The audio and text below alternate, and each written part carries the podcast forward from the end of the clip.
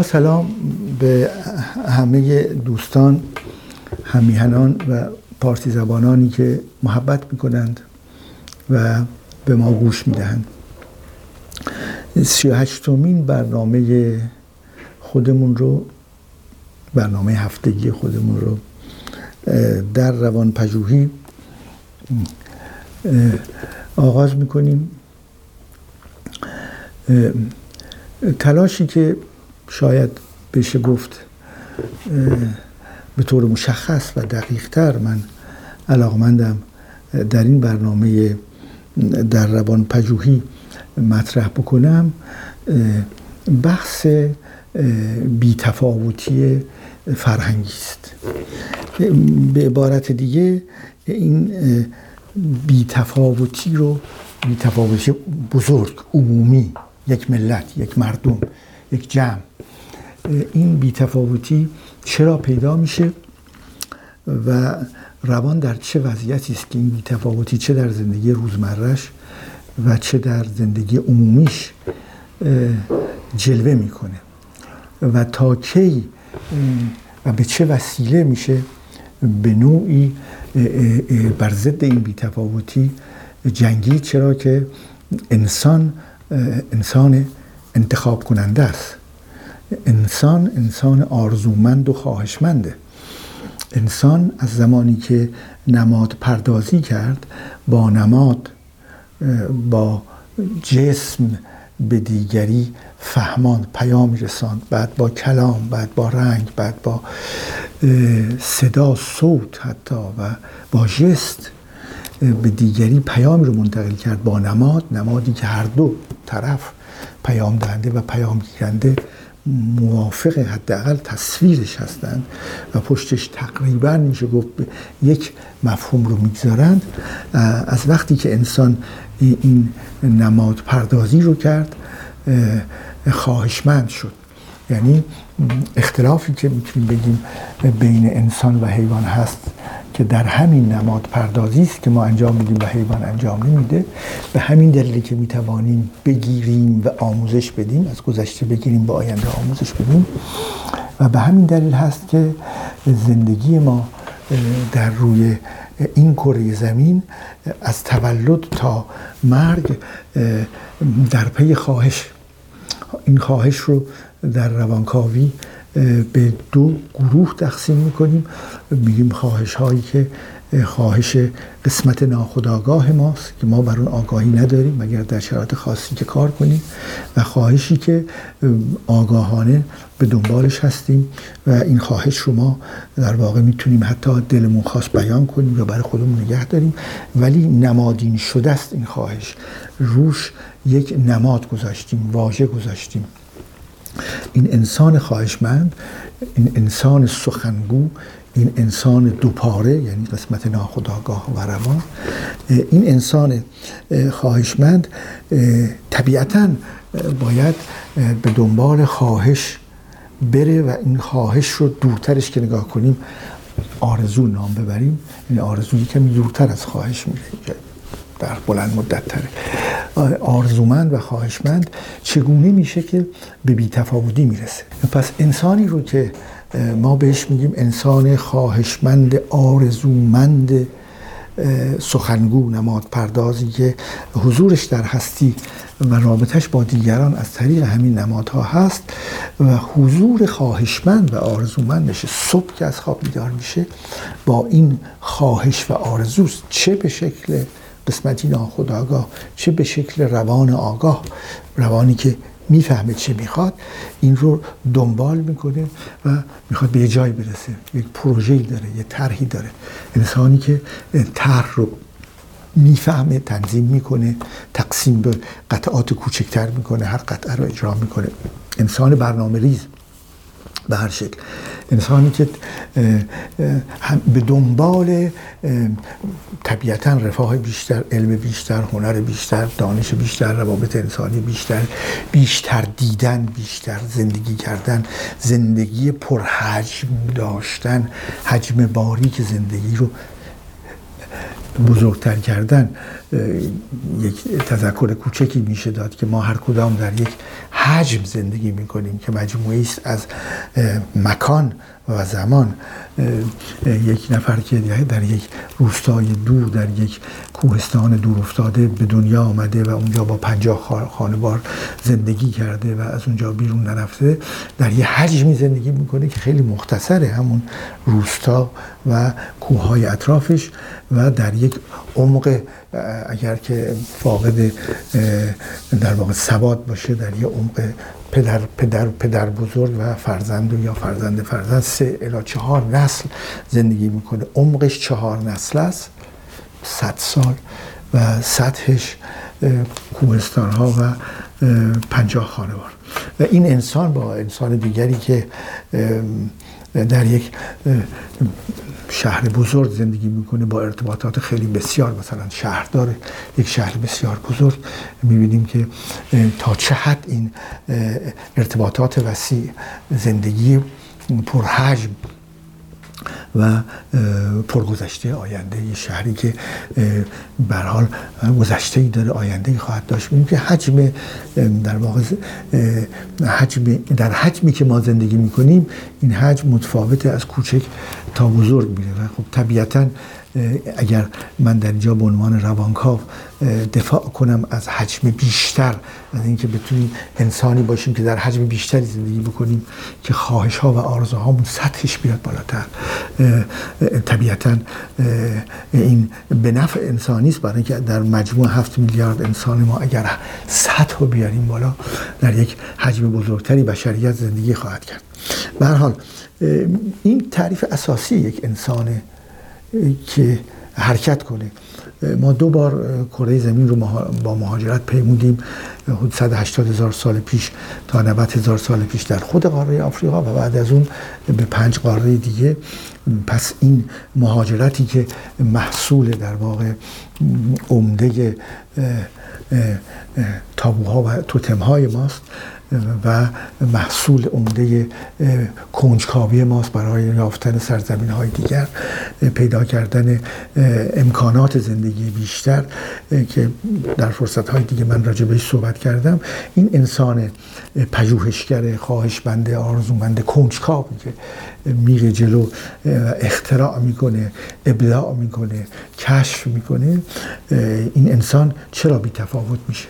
و چگونه از بی‌تفاوتی میتونیم بیرونش بیاریم. من خاطرم هست مهمان یکی از رؤسای قبایل عشایر فارس بودم شب، و اون رئیس محترم به من اشاره کرد و توی در واقع زیر کوه رو نشون داد که دو سه تا درخت بودن، گفت که من اینها رو، این سرها رو از شیراز آوردم، ببینم اینجا میگیرد یا نه، ببینم اینجا میگیرد یا نه، ببینم آوردم که در واقع در اینجا تحقیق کنم، بفهمم. این یک ابتکار عملی است برای اینکه ببینم زیبایی سرو شیراز در اینجا هم دوباره به اون شکل رشد میکنه، میره جلو. این انسان آرزومنده، انسان خواهشمنده، انسانی است که نمیسته اون جایی که هست، به داده راضی نمیشه، رضا به داده نمیدهد و پیش میره. حالا چطور میشه که میبینیم این انسان از نظر روانی به بی‌تفاوتی کشیده میشه؟ به گونه ای که این بی‌تفاوتی میتونیم اولا تعریفش بکنیم از نظر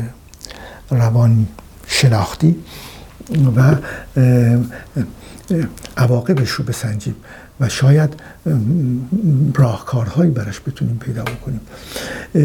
انسان انسان بی‌تفاوت در واقع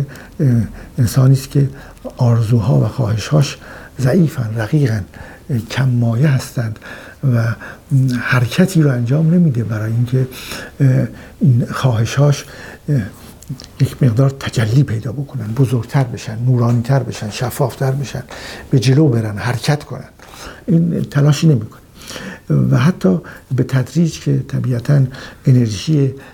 جسمیش، بیولوژیش تموم میشه، به سمت کمتر شدن میره، همون خواهش ها و آرزوهای جوانی رو هم به تدریج فرو میده و آتش رو، مشعلی رو که سوزنده است و در دلش میبره، اون رو به سمت خاموشی و بی‌نوری و بی توانی میبره. این انسان که انسان که به ناتوانی میرسه، خودشو ناتوان میدونه، در مقابل دردها و سختیها در واقع مقاومت نمیکنه، تسلیم میشه. و انسانی که تسلیم شد، رضا به داده داد و دیگر وارد صحنه زندگی نشد، این طبیعتاً آموزشی هم که به اطرافیان خودش میده، یک آموزشی نیست که متحرک باشه، درش یک دینامیزمی، یک شوری باشه و بخواد جلو بره. این رو، این بی تفاوتی رو به یک گونه‌ای میشه گفت که از عوامل، میتونه افسردگی مزمن باشه. افسردگی است که به تدریج به بی‌تفاوتی یا بی‌تفاوتی که به افسردگی برده میشه. هر دو پشت روی یک سکه هستن. به نوعی این هست که نتونسته اون قسمت‌های اولیه اولیه خواهش‌ها و آرزوهاش رو اجرا کنه، سرخورده شده. سرخوردگی یک واژه علمی روان پژوهی است که وقتی سرخورده میشه و این عقب نشینی میکنه، این به دنبال خواهش میره، این خواهش پاسخ نمیبینه، یک بار دو بار و سرخورده میشه و میشه گفت که خواهشش زخمی میشه، آرزوهاش زخمی میشن. وقتی سرخورده شد، طبیعتاً خواهش بزرگتری رو هم به جلوی چشمش نمیاره، بلکه خواهش ها رو کوچکتر میکنه. متاسفانه در جوامع انسانی، در همه جوامع انسانی، دستاورده هایی هستند که کمک کنند به این دوری از خواهش و کمک کنند به افزایش افسردگی. خب از یک طرف مواد مخدر هست، خود بازی های مختلف قمار هست، از یک طرف وقت گذرانی است، خوش گذرانی به شکل افراطی خودش، مثلا گذراندن خوشی، یعنی اینکه به قولی آخر شب دوستان به هم میگن خب فردا چیکار کنیم؟ بله دوباره بیایم باغ و بساط تفریح رو راه بندازیم. این, این, این تکرار گذشته، هدف کلی از بین میره، پیشرفت معنی پیدا نمیکنه و افسردگی هم به دیگران هم منتقل میشه. همونطور که شادی و نشاط و برآمدگی انسان با صبحی که خورشید میتابه تا روز تازه‌ای رو با ما شروع بکنه یا ما با اون شروع بکنیم، با این نور، با این محبت، مهر خورشید که همون مهربانی است، با این مهر ما یک روز دیگر رو از اینکه هستیم، اطرافیانی داریم، باشون در معامله هستیم، داد و ستد هستیم با جامعه، دیگران رو دوست داریم، ما را دوست دارند و امروز میتونیم یه قدم بیشتر به سمت خواهش و آرزوی خود بریم، راه باز است. پس یک مسئله دیگری که غیر از مسئله فردی است، افسردگی فردی که طبیعتاً به بیکاری، کمکاری، به آشفتگی، به عدم تولید، به خفتگی، به خمودی منجر میشه و نهایتاً به توسل به انواع و اقسام مواد مخدر و در واقع گذران وقت منجر میشه. این یک حالت فردی است و این امکان هم وجود داره که مجموعه یا زیر قسمت هایی از جامعه فراموش کنند که اینها آمدند به دنیا برای اینکه جلوتر بریم. کاری که در عرض این در واقع یک میلیون سال ما کردیم، هومو ساپین ساپین ها کردیم، همیشه همینطور بوده. مثلا امروز میدونیم که انسانی که از قاره اروپا به قاره آمریکا رفته، در دو, دو, دو دفعه رفته. ما همیشه تصور این بود که از بالا سیبری آلاسکا بوده و این اسکیموها هستند که با استفاده از کوههای یخ رفتن اون طرف. این کار عملی شده، ولی به تازگی کشف شده که انسان‌های اولیه حدود دو هزار سال قبل از اسکیموها، سیزده هزار سال پیش، از اطراف لاسکو یعنی بردو، بندر بزرگ فرانسه که در اون موقع کوه‌ها یخ بوده، به تدریج با استفاده از پوست دلفین‌ها که اون قایق می‌ساختند جزیره به جزیره رفتن و رسیدن به اون طرف به آمریکا. علتش هم اینه که درست ابزارهایی رو که انسان زمان لاسکو به وجود آوردن، اینها رو در اون طرف در آمریکا دیدن. ببینید تا چه حد سختی و مشکل بودن کار رو میتونیم احساس بکنیم که عده‌ای در کنجکاوی خودشون به دنبال صید بیشتر، به دنبال فهم بیشتر، صبح که بیدار شده رفته با جزیره دورتر، خطا، سعی و بالاخره رسیده اونجا. بعد کریستوف کلمب به همین ترتیب وقتی نگاه میکنیم میبینیم که کریستوف کلمبی که با دو کشتی راه میفته با خدمه و مواد غذایی به فکر اینکه از اون طرف هم میتونه به هند برسه، و وقتی میرسه به آمریکا تصورش این بوده که به هند رسیده. چه عظمت فکری داشته، چه اعتماد به نفسی داشته، چه بزرگدیگری داشته این مرد که به تنهایی دل رو به این اقیانوس بزرگ زده و رفته جلو. همچنین انسانی مثل انسانی هم که به فضا میره و با این دل بزرگ میره که کشف کنه، بفهمه، همون انسان آرزومند و خواهشمند هست که در قالب یک انسان یا دو انسان یا چند انسان که میرن به سمت بالا، اینها متبلور میکنند، انسانیت رو متبلور میکنند. حالا وقتی نگاه میکنیم میبینیم که در یه جامعه‌ای که این این مشکل مشکل افسردگی، تعداد افرادی که خواهش‌هاشون محدوده و حتی به شکلی هست که خواهش آرزو مزاحمشون هست، وقتی صحبت کنی باهاشون مثل اینکه اینها رو بیدار کردید و خواب خوششون رو برهم زدید. طبیعتاً در مقابل جوامع دیگه این جامعه یا به رکود کشیده میشه یا مهمترین نمونش شاه سلطان حسین هست که تعداد کمی از ارتش بسیار محدودی که اشرف دهقان داشته، اشرف افغان داشته، اشرف افغان داشته میتونه بیاد و تا خود اصفهان و تا قصر بیاد و شاه سلطان حسین هیچ تصمیمی نگیره و همه رو به انشاءالله بگذاره. این نمونه بارز جامعه‌ای است که پوک شده، فاسد شده، مثل اینکه درختی است که موریانه از درون خوردتش و چیزی نداره جز اینکه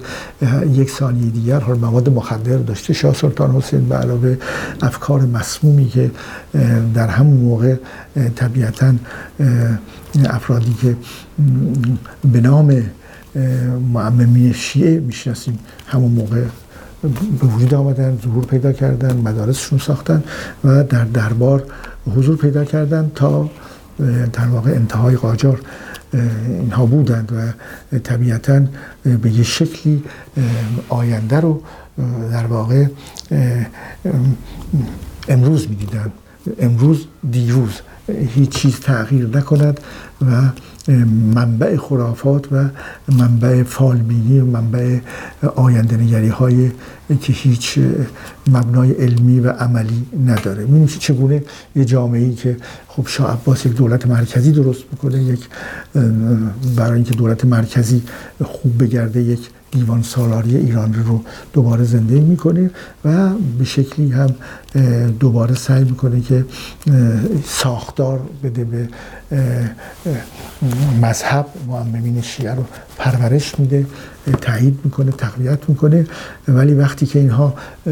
تا صد سال بعد پاشون در زمین محکم میشه و مدارس رو میسازند، اینها دیگر به اون شکل به شکلی رفتار میکنند که دربار دست بسته تسلیم هست و اونها هم که طبیعتاً جز به فال و استخاره و مجموعه خرافات به چیز دیگری، به مبنای دیگر علمی وابسته نیستند و طبیعتاً اشرف افغان میاد. من منظورم این هست که یک این بی‌تفاوتی در جامعه که منجر میشه به افسردگی یا بالعکس افسردگی که به بی‌تفاوتی منجر میشه وقتی از مرز درصد مشخصی گذشت در یه جامعه، روان اون جامعه رو میتونه آسیب بزنه، روان اون جامعه رو میتونه از پویش و جلو رفتن بگیره و اثری که میتونه بذاره اینه که اون اکثریت مجبور میشن که تن به افکار یا دستورات یا رفتار اقلیتی بدن که به هر شکل به حاکمیت رسیدن و اونها هم طبیعی برای منافع خودشون زحمت کشیدن، به حکومت رسیدن، برای منافع خودشون ادامه بدن در همون روشی رو که میرفتن، یعنی اقلیتی میشن که پویا هستن، حرکت میکنن ولی در مسیری که خودشون خودشون میخواد و اکثریتی که پویاییشون رو از دست دادند مثل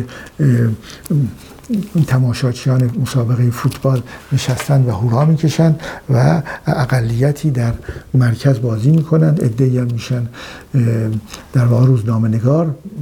توضیح میدن آنچه که در صحنه میذاره ولی خودشون رو مخلوط نمیکنن و اکثریت خاموشی میشن که اینها بی‌تفاوت میمونن و هیچ دخالتی در امر اون بازی وسط نمیکنن. در واقع از نظر روانی اگر خلاصه بکنم مسئله بی‌تفاوتی رو که میتونه یک بی‌تفاوتی فردی باشه